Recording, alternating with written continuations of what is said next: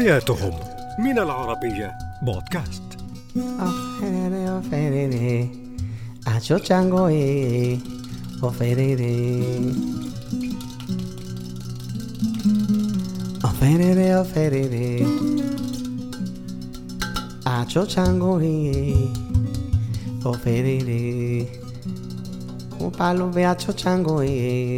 مرحبا، أنا رفيدة ياسين وهذه هي حياتهم على العربية بودكاست.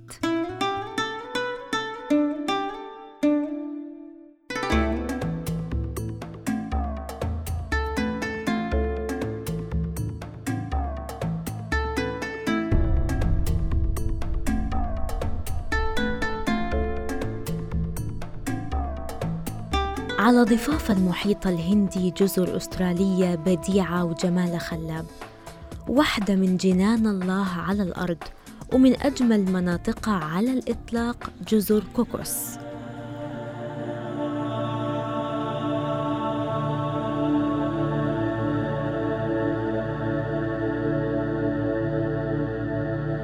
صوت الأذان بيصدح في كل جوانب الجزيرة، وهي المنطقة الوحيدة اللي غالب سكانها من المسلمين في أستراليا، وسكانها كانوا ما زالوا متمسكين بتعاليم الدين الإسلامي، وبيحرصوا على غرس قيم الدين الإسلامي في أطفالهم منذ الصغر. عدد سكان كوكوس أقل من ألف نسمة، وهم من أقدم المجتمعات الإسلامية. بيعيشوا كلهم في قلب المحيط الهندي على مساحة أربعة عشر كيلومتر مربع.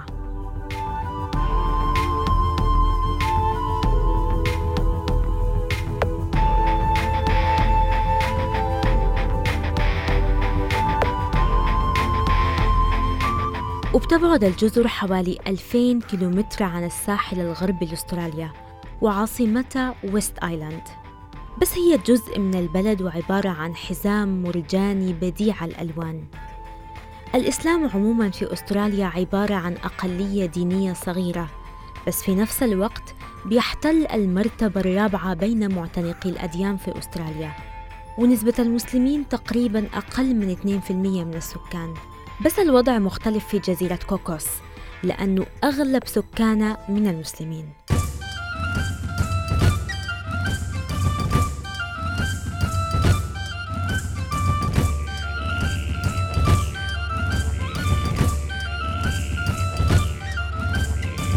في عام ألف وستمئة وتسعة اكتشف الكابتن ويليام كيلينج الجزر دي، بس ما تسكنت لحد القرن التاسع عشر.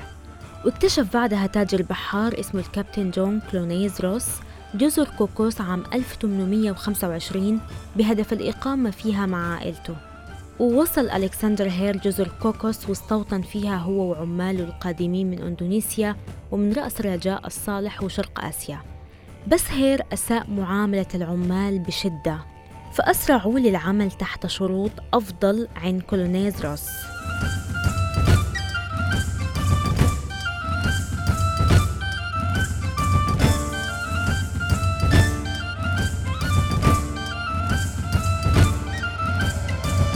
وده هو تاريخ وجود المسلمين في جزيرة كوكوس، لأنه بيرجع لهجرة العمال للجزر دي، وبيرجع أصول العمال لشعب الملايو والمسلمين الإندونيسيين. وكان وصولهم إلى الجزيرة مع التاجر الإسكتلندي جون كلونيز روس والتاجر ألكسندر هير، وهو اللي اصطحب معاه العمال من ماليزيا والصين وغينيا الجديدة والهند عشان يحصدوا جوز الهند ويستخرجوا زيته.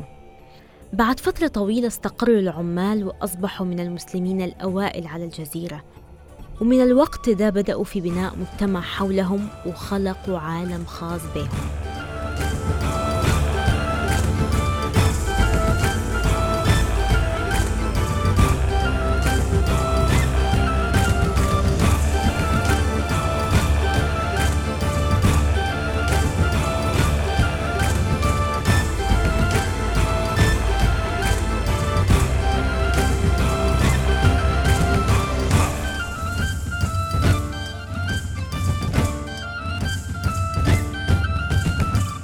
جزيرة كوكوس تمت إدارتها في البداية كإرث عائلي لحد ما انتقلت إلى الإدارة الأسترالية، ووقتها صوتوا الناس للاندماج عام ألف وتسعمئة وأربعة وثمانين، وكانوا المسلمين لحد وقت طويل بيعملوا على الجزر دي بالصخرة، وأغلبهم من المسلمين السنة. الجزيرة فيها ثلاث مساجد كبيرة، أخيرة وأحدثها بيقع في الجزيرة الغربية. لغتهم مميزة جداً وتطورت بعد عبوره إلى المحيط.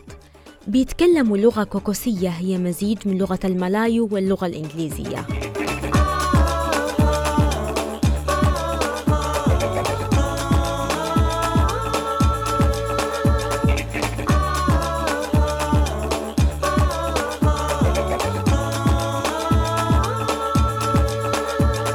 ممارسة الشعائر الإسلامية هي جزء أساسي من حياة الناس على الجزيرة، وده واضح من مظهر الناس وأسلوبهم وسلوكهم وطريقة تعاملهم مع الآخر.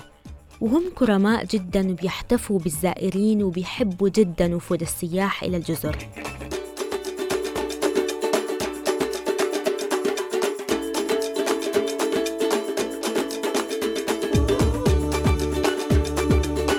بتحرص العائلات على تعليم صغارها مزيج ثقافي محلي من جزر الكوكوس وماليزيا، وبيتم تعليمهم برضو بناء قوارب الجوكونغ المحلية لبناء قنوات بينهم وبين ماضيهم.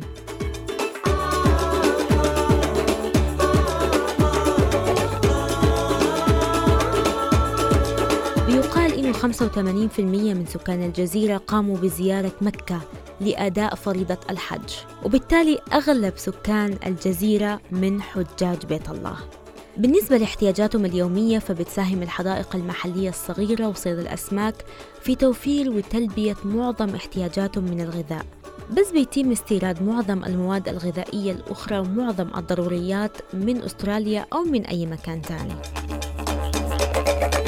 طبيعة الحياة في جزر كوكوس هادئة وساكنة، وأهلها بيحرصوا على التحلي بالقيم الإسلامية وبالتعبير عن قيمهم من خلال سلوكهم ومعاملتهم واحتفائهم بالآخرين. طبيعة الحياة الهادئة دي يمكن ما تروق للكثير من الناس، بس هي طبيعة الحياة اللي بيحبوها أهلها وبيحرصوا على الحفاظ عليها والاعتزاز بها جداً ببساطة، لأن هذه هي حياتهم.